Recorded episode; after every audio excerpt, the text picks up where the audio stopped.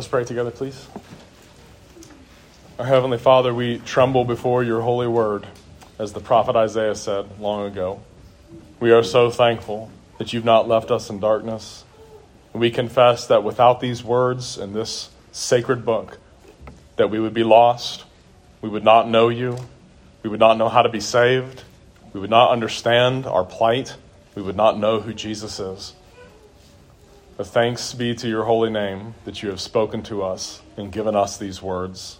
Help us understand them, to receive their truth with faith and love, lay it up in our hearts, and practice it in our lives. In Jesus' name we pray. Amen. Please take your Bibles and turn to Matthew chapter 2. Matthew chapter 2, verses 1 through 12. Matthew chapter 2, verses 1 through 12. Matthew 2, 1 through 12. This is God's Word. Now, after Jesus was born in Bethlehem of Judea in the days of Herod the king, Magi from the east arrived in Jerusalem, saying, Where is he who has been born King of the Jews? For we saw his star in the east and have come to worship him. When Herod the king heard this, he was troubled, and all Jerusalem with him. Gathering together all the chief priests and scribes of the people, he inquired of them where the Messiah was to be born. And they said to him, In Bethlehem of Judea. For this is what has been written by the prophet, And you, Bethlehem, land of Judah, are by no means least among the leaders of Judah. For out of you shall come forth a ruler who will shepherd my people Israel. Then Herod secretly called the Magi and determined from them the exact time the star appeared. And he sent them to Bethlehem and said, Go and search carefully for the child, and when you have found him, report to me, so that I too may come and worship him. After hearing the king, they went their way, and the star, which they had seen in the east, went on before them until it came and stood over the place where the child was. When they saw the star, they rejoiced exceedingly with great joy. After coming into the house, they saw the child with Mary, his mother, and they fell to the ground and worshipped him. Then, opening their treasures, they presented to him gifts of gold, frankincense, and myrrh. And having been warned by God in a dream not to return to Herod, the Magi left for their own country by another way. May God bless the reading of his holy word.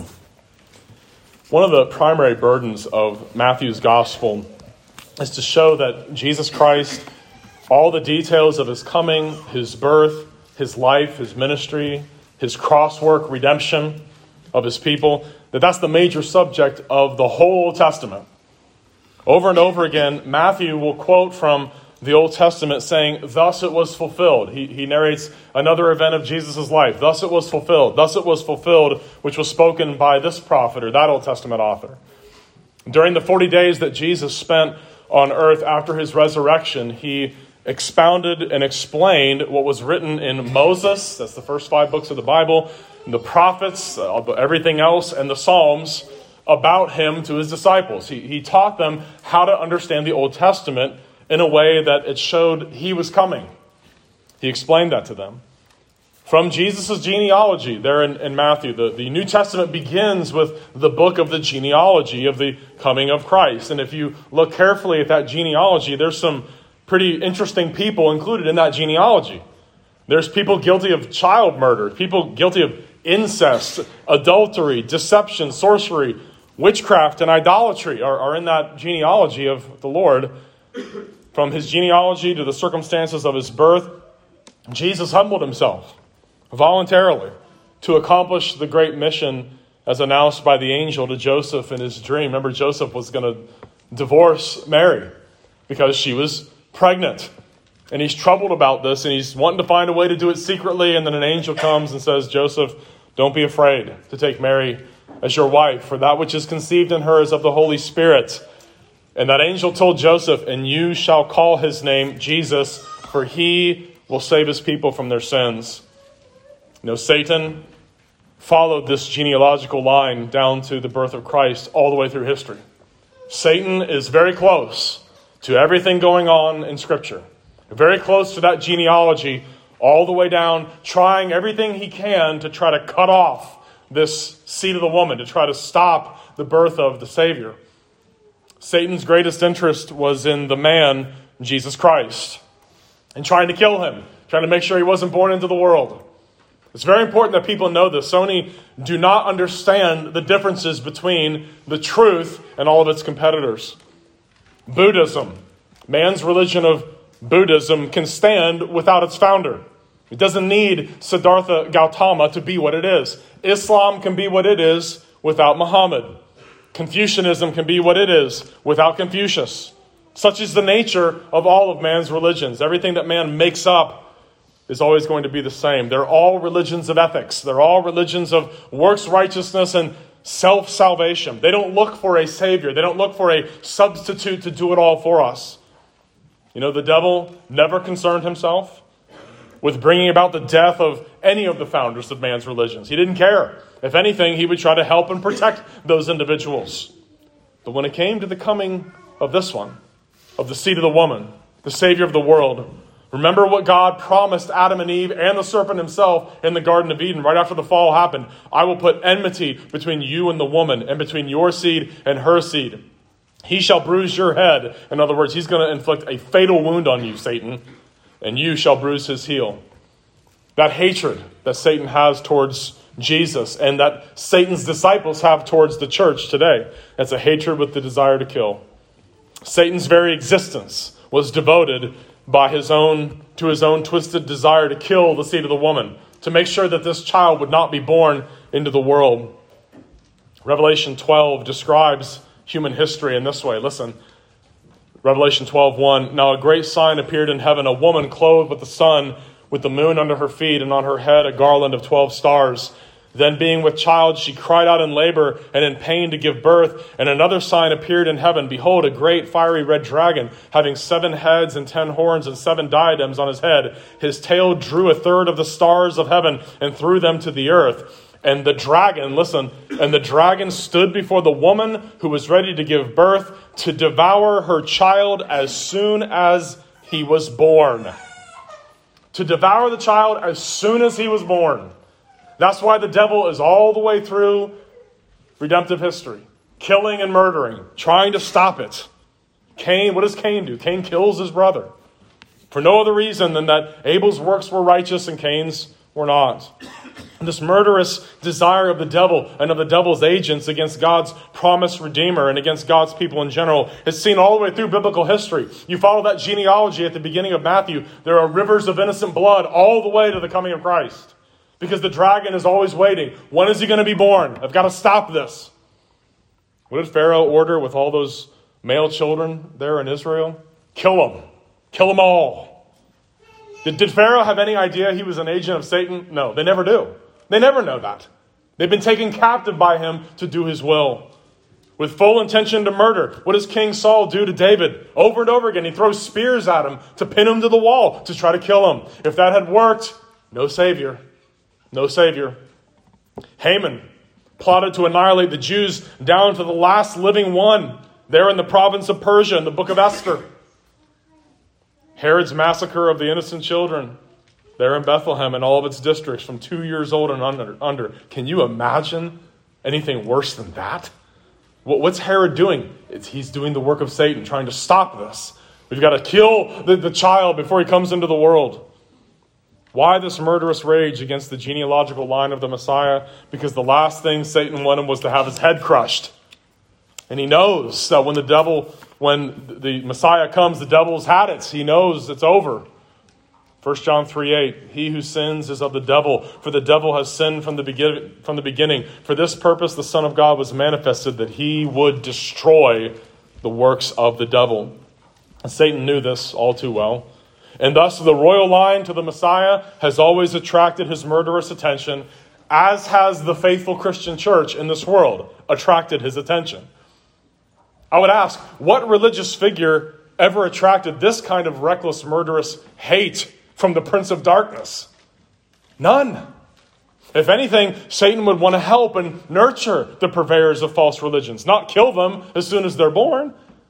Notice after this episode in verses 13 through 15, Joseph and Mary and Jesus flee to Egypt. In the area where Jesus was born, we find every male child being put to death. Isn't that amazing? Jesus is rejected, he's hated, he's marked for death by the world of unbelief, even while he was but a very small infant, he was. This coming of Jesus into the world, it was the focus of Satan's activity in this world because of the importance of Jesus' person and work. That's why the devil focuses so much attention on this. Because if you boil all of man's religions and all of his thoughts about spiritual things, if you boil them all down to the base root, man and all of his creative glory has come up really with only one religion. Man's false religions are all the same, and you can summarize them with one word I. What do all the religions of the world teach? They're all the same. They all teach I. I live a good life. I keep the commandments. I pray. I do this. I'm kind to my neighbor. I don't do that. False religions are always merely a way of life and nothing more. Be good, and all will be well with you. Be nice, and all will be well with you. And over against all of man's religions that are summarized by that one word, I, over against that you have the cross. Jesus lived a perfect life as my substitute. Jesus died the cursed death of the cross as my substitute.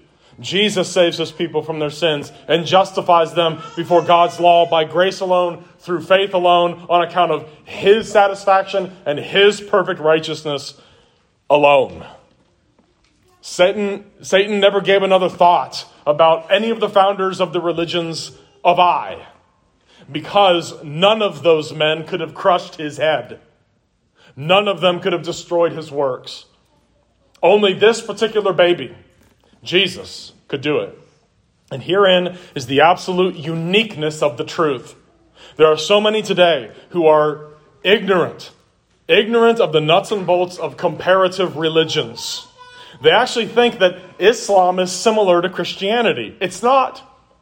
Judaism is similar to Christianity. No, it's not. Hinduism is similar to Christianity. No, it's not. There really are no fundamental similarities between the truth and all of its competitors. Much could be said about this, but here's the most important difference between Christianity and Hinduism, Christianity and New Ageism, Christianity and Buddhism, Mormonism, Islam, and all the rest. Here's the main difference. You all ready? All of man's religions can survive and stay intact without their founders. All of them can. None of them need their founders, except the truth. Christianity is entirely different from this in that at its heart, it is Jesus Christ. Jesus and what he did is the heart and soul of Christianity. Without Jesus, without the virgin birth of Jesus, without his life of perfect righteous obedience to the law of God that all of us break every day, without his death on the cross, without his resurrection, there is no Christian faith. And indeed, there would be no expectation of eternal life after death either. Without Jesus, there is no forgiveness. There is no perfect righteousness which can be imputed into our account before the judgment of God. Man's religions all teach do these things, say these things, face this direction when you pray. Don't do these things, and all will be well with you. The Word of God teaches that you're incapable of doing anything to make anything well with you in God. And therefore, you must believe that this particular man, the God man Jesus Christ, has done all of it for you, in your behalf, in your place, as your substitute. And therefore, in Satan's mind, it is Jesus himself who must be destroyed. And that's why intrigue and scheming and murder and plots and rivers of blood surround Jesus all the way down that genealogical line. And even right after he's born, two year old boys in a whole area are being killed. Man's false religions tell us follow the teachings of, your, of the founders. But it was Jesus himself who taught us to see him as the point of access to the Father. Jesus did have teachings and he did have doctrines that he wanted us to follow. And you know what the summation of those teachings and those doctrines are? He said, I am the way. Not my teachings, but I am the way, the truth, and the life. And no one comes to the Father except through me. This is precisely why. When you come to the holy books, so called holy books of other religions, you typically find merely moral precepts and directions on what to do to end up in heaven or to end up in some sort of better place or to be reincarnated as something a little higher than a snail. When you open up the Word of God, you find right at the beginning a narrative of the fall of man, followed by the promise of a coming Savior who will rescue us from our sinful rebellion. The gospel, the good news of which we speak, begins not with a detailed description of how we are to live and what we are to do if we would inherit eternal life in heaven, but rather a detailed description of the birth of someone. Isn't that amazing? That's so different from all of man's religions. You want to know what are the tenets of Buddhism? What are the tenets of Islam? What are the tenets of, of all of man's religions? Do this, do that, say this, say that, face this direction when you do this, go to this place at a certain time of year, go do this, go do, th- do that, don't drink this, don't eat that. In Scripture, you get the, the account of someone's birth.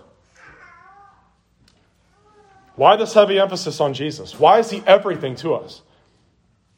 Because Jesus is the only mediator between God and man. The second person of God, the Holy Trinity, added to himself a human nature.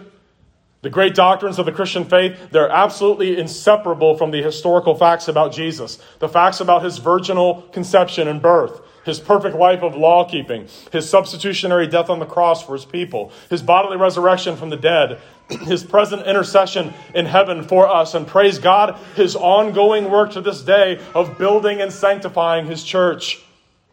Since this divine incarnation of God in Christ 2,000 years ago, the world and the history of the world have never been the same. To this very moment, the clarion call of the Word of God to all mankind to deal with Jesus Christ, listen, it still divides men from men to this day along a very clear line. Those who believe in Christ and follow Him as their Lord and Savior, and those whose hatred burns against Him and His followers. He still divides people to this day. People might hear that and think, man, is that really what Christianity in its biblical pure form does? It, it, it divides people, it ruins their Christmas, it divides families? Yeah, it does. It polarizes people? Yes, it does. You're either for him or you're against him. He either, either is the one you have the highest loyalty to or you don't. You either ser- serve yourself and sin or him. No one is able to serve two masters, he said. In Luke 12 51, do you suppose that I came to grant peace on earth? I tell you no, but rather division. The Jesus of progressivism, the Jesus of liberal Christianity, is not the true biblical Jesus. He is a figment of the modern imagination. I have told many, many people through the years that the Jesus of liberalism would never have been crucified because he, like them, would have believed in nothing and stood for nothing, except the grand truth that it's a sin to have convictions about anything. In this passage, the division Jesus speaks of in Luke 12 51 is plainly in view.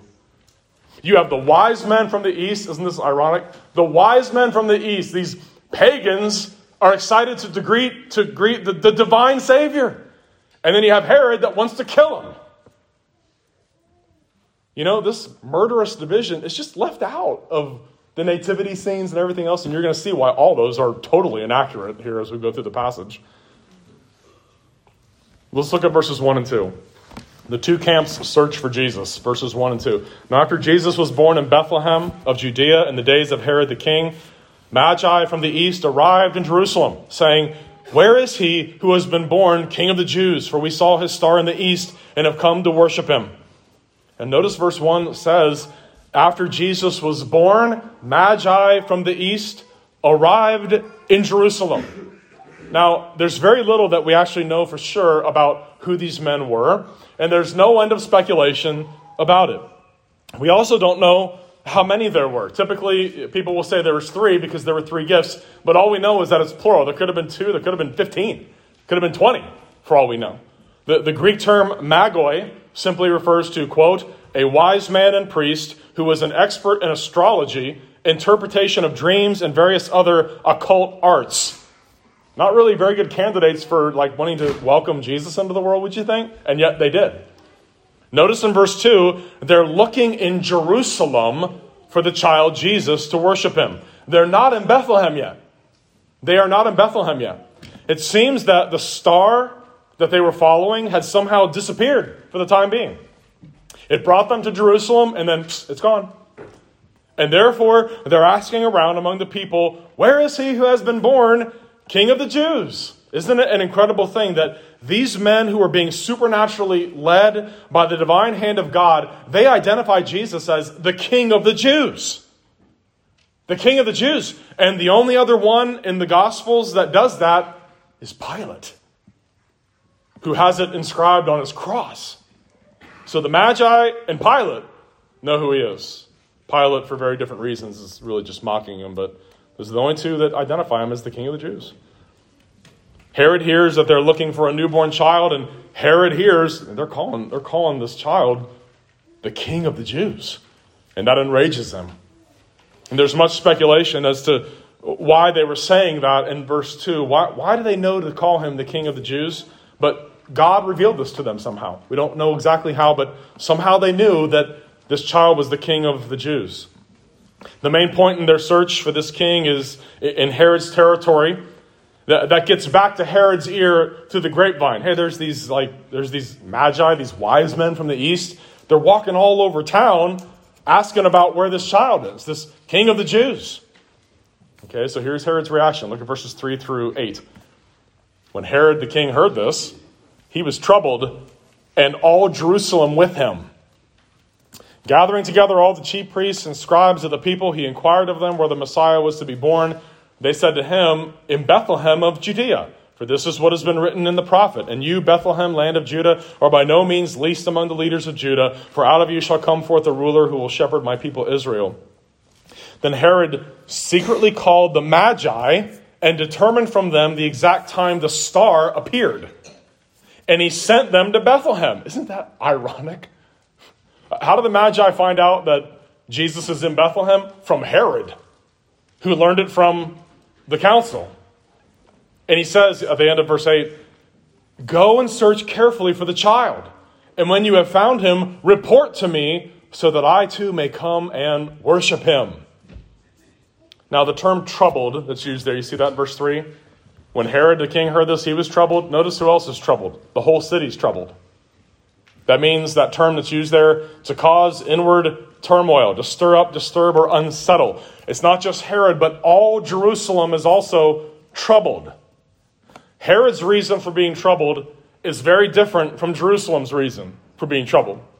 Herod, this guy, had a history of committing atrocities against the people of Jerusalem. And the inhabitants of Jerusalem had learned when Herod is agitated, things tend not to go very well for us. And Josephus describes this Herod, Herod the Great, as capable, crafty, and cruel. He was utterly ruthless towards anyone that could conceivably threaten his power. And Herod fought and schemed and plotted hard to gain that position that he had. A lot of people died for him to get that position. And as he got older, his insanity, his paranoia, his bloodthirstiness, it simply grew worse toward any and all potential competitors. But when Herod realizes that the wise men had found Jesus, but they don't report to Herod his location, he goes into a rage. You see it in verse 16?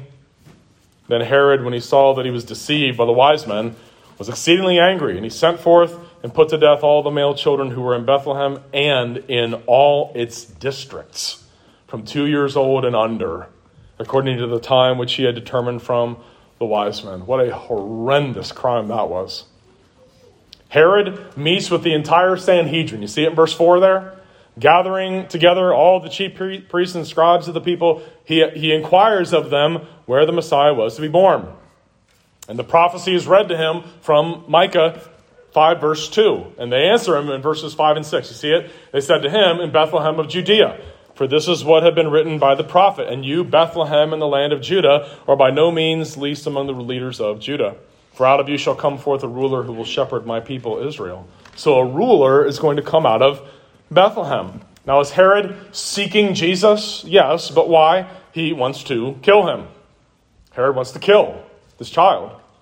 And here we see Herod as an agent of Satan. Revelation 12, 4. And the dragon stood before the woman who was ready to give birth to devour her child as soon as it was born. Herod, we know, he never finds Jesus. In fact, we know that Herod dies, this Herod dies, without ever having seen him. Because once Herod dies, then Jesus and Mary and Joseph, they come out of Egypt, uh, really mimicking Israel's movements. Remember that? Out of Egypt I called my son, it says to fulfill that in Matthew's gospel. We also know that Herod's despicable efforts to exterminate him are thwarted. I love the way that God thwarts the plans of kings. A single sentence from an angel to Joseph in a dream. He just tells him, and he saves his life. This is no doubt exactly the kind of thing that God had in mind when he inspired Psalm 2. Psalm 2 Why do the nations rage and the people plot a vain thing? The kings of the earth set themselves and the rulers take counsel together against the Lord and against his Messiah saying, Let us break their bonds in pieces and cast away their cords from us. Or in Herod's case, let's go kill him. He who sits in the heavens shall laugh. God finds man's attempts to snuff out the church, to destroy the church, and to destroy Christ, he finds it funny. The Lord shall hold them in derision. I want to say, by way of application, we live in weird times, really strange times in this country. I just want to remind you how futile is the strength and the power of earthly kings in the sight of God. Earthly power, prestige, money are so often what fallen man wants most. Yet nothing could be more fleeting and foolish for men to desire or to put their trust in. A man could acquire everything he desires and will still die of some common ailment which millions of other people have succumbed to in the past. Why are we so foolish to value so highly and to pursue with such vigor that which gives no peace and no security in this life and is of no value in the next. The wise men from the east, they understood what was really valuable and they sought it out with all their might. Herod places no value on the wisdom of God found in God's word. He has no desire to greet and welcome the King of Kings. He has no need for deliverance and salvation that he can perceive. He doesn't even know that there is a God of wrath over him. He doesn't care. He wants power for a few more years. He wants only to eliminate a potential rival for earthly power. He was truly a fool. Truly a fool. Psalm 4, verse 2. Listen. How long, O you sons of men, will you turn my glory to shame? How long will you love worthlessness and seek falsehood? Did you know one of the greatest preachers in the entire history of Christianity, John Chrysostom, a man whose writings encompass, I think it's seven volumes, said if he could have one text and preach one sermon to the world, it'd be Psalm 4, verse 2. How long, O you sons of men, will you turn my glory to shame? How long will you love worthlessness and seek falsehood? Why do people do this? 2 Corinthians 4:18 For the things which are seen are temporary. The troubles you brought in here are temporary, but the things which are not seen are eternal. Value the things that matter most in life. Herod is obsessed with that which is temporary. He wants power, he wants title, he wants prestige, pleasure, and apparently has very little concern at all for eternal matters. He's willing to lie, to murder a whole area of little boys, two years old and, and under. And even he pretends to be spiritual. He pretends to care about spiritual things. Yes, let me know where he is so I can come and worship him too. Look at verses 9 through 12. When they heard the king, the Magi, when the Magi heard the king, they departed. And behold, the star which they had seen in the east went before them till it came and stood over where the young child was. When they saw the star, they rejoiced with exceedingly great joy. And when they had come into the house, they saw the young child with Mary his mother, and fell down and worshipped him. And when they had opened their treasures, they presented gifts to him gold, frankincense, and myrrh. Then being divinely warned in a dream that they should not return to Herod, they departed for their own country another way. You know, initially the star, the star the wise men were following, it got them as far as Jerusalem, and it's amazing. It, I mean, this is God laughing at man. Where do they get directions on where to go next? From Herod, the guy that wants to kill Jesus. And the star apparently is gone. They don't know where to go next. Well, where is he? Where is he? Where is he? And on their way, heading towards Bethlehem, the star reappears. The wise men, they follow it only after Herod sends them off to Bethlehem because of Micah's prophecy, the star appears again. And notice verses 9 and 10 again. When they heard the king, they departed, and behold, the star which they had seen in the east went before them till it came and stood over where the young child was. And when they saw the star, they rejoiced with exceedingly great joy. It seems clear that the star disappeared, and now it's, it's reappeared. And it's leading them right to the exact spot where Jesus is. Why was this guidance from a star needed like this? Because trying to find an unknown child in an unknown location in an unknown city would have been next to impossible without some kind of precise navigation. God gave it to them, to these magi. In verse 11, notice they're not in a stable. They're not in a stable, not at an inn. Jesus is not in a manger. What does it say in verse 11? You see it? When they had come to the house. Clearly, this is a little while after Jesus' birth. Most depictions of Christ's nativity have the Magi from Matthew 2 here and the shepherds from the nearby fields to the inn where Jesus was born, as recorded in Luke's account, all there together with farm animals nearby. And you need to know they were not there together. Okay, there's no shepherds, there's no manger, there's no inn here. This is later.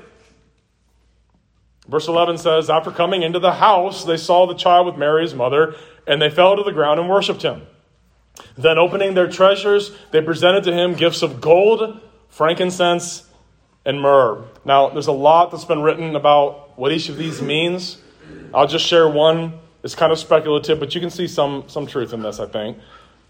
Some commentators see the gold as representing Christ's kingship, since gold tribute is paid to earthly kings constantly throughout Scripture.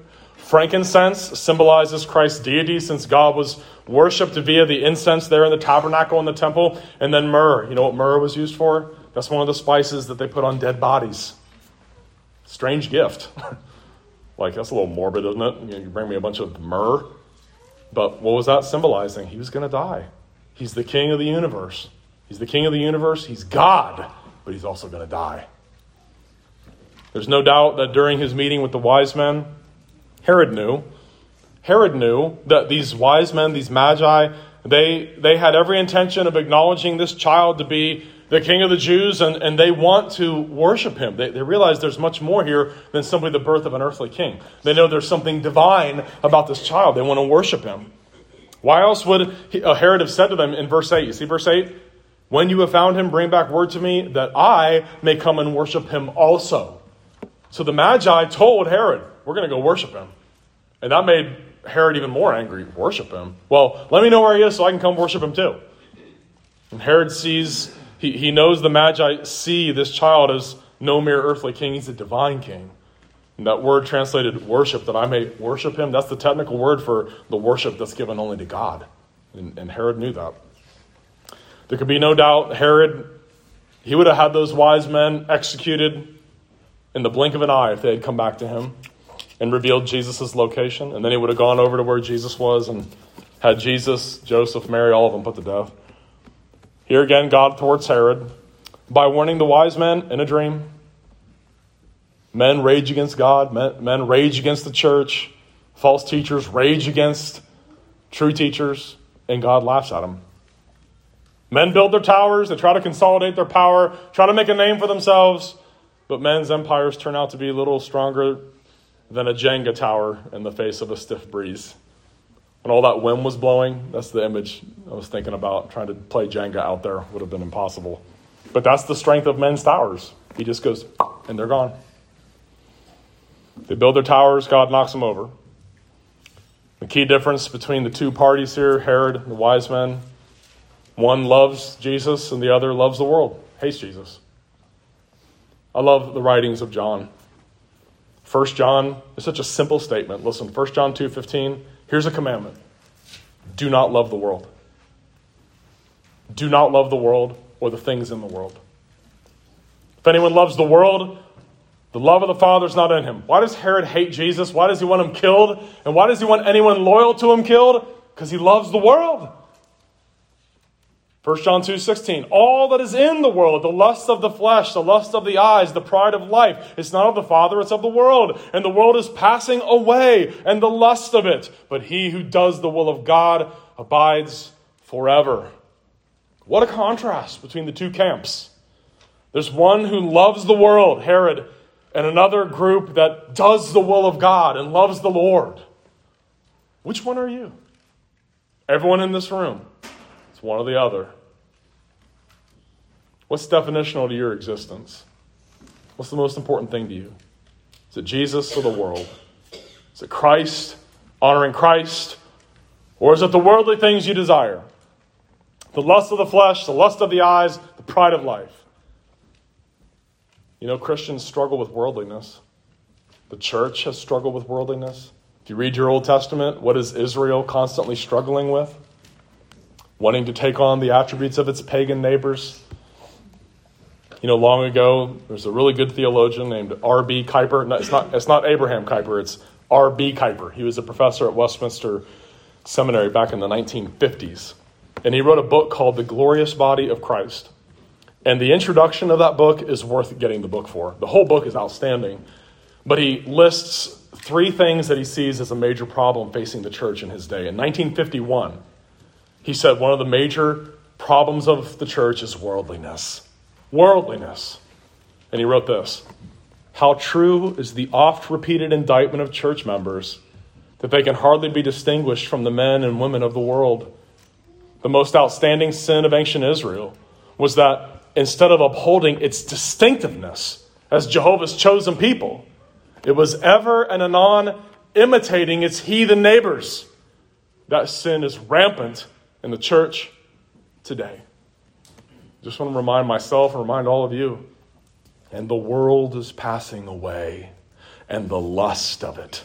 But he who does the will of God abides forever. So I want to ask you who is Jesus to you?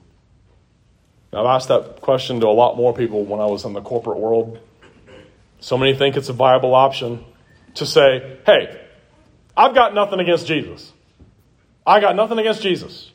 He was a, he was a profound teacher, seemed like a really good man. I got nothing against him. Please hear me. If you don't believe in him as the Son of God and as your Savior from sin, you have everything against him. Whether you see it or not, you are against him. You either have to believe what he said and everything he said and everything his word says about him, or you need to write him off as the greatest deceiver in the history of the world. A good moral teacher, a good moral teacher, what good moral teachers ever claimed to be God? What good moral teachers ever accepted worship?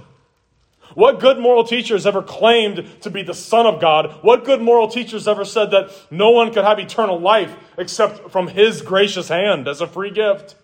You must be for Jesus and believe in Him, or reject Him as a liar and a lunatic. And it's my prayer that you will see you are a sinner who falls short of God's glory, and that your only hope is to trust in the loving kindness of God that endures forever, to trust in Jesus' death on the cross to pay the punishment of your sin against God, and that his resurrection from the dead conquered death itself for you, and that Jesus' perfect righteousness is the only garment that you can wear to the final judgment. Please believe me when I tell you that the guilt that your conscience pricks you with, that's God telling you that you will be summoned forth before Him on the day of judgment. You and I will appear before God on that day of judgment. And you have to appear there with a perfect righteousness covering you. And there's only one who can give it to you. And it's not Muhammad, and it's not Joseph Smith, and it's not Siddhartha Gautama, and it's not a Hindu guru. There's only one person who can give that to you. And what's so amazing is that he only gives it freely, freely, as a love gift to all who see their sin, repent of it, and put their lot upon Him alone and cast themselves on Him alone and trust only in His righteousness and His mercy, there's only one person that can give it to you Jesus of Nazareth, the King of the Jews. So I say, repent, let go of the sin that you're serving, and put your hope of entering heaven into Jesus' holy hands. Let's pray. Our gracious Lord and God, we thank you for the gospel of your free grace in Christ. Thank you that Jesus loved us and gave himself for us. I pray if there are any here who are not yet born again by your Holy Spirit, that today would be the day of salvation, that the scales would fall from their eyes, that they would see themselves as sinners, but recognize the grace and the love and the mercy of Christ is greater than all our sin, and that you are willing to all that put their faith in you to save them, to run down the road like the father with the prodigal, to wrap him up in that best robe of Christ's righteousness, and to restore him immediately to the position of a son to be in his family for the rest of eternity. We pray that you bless us as we go our separate ways. Please keep us safe. Bring us back here together this evening. And we give you all the praise and all the glory for our salvation in Christ's name. Amen.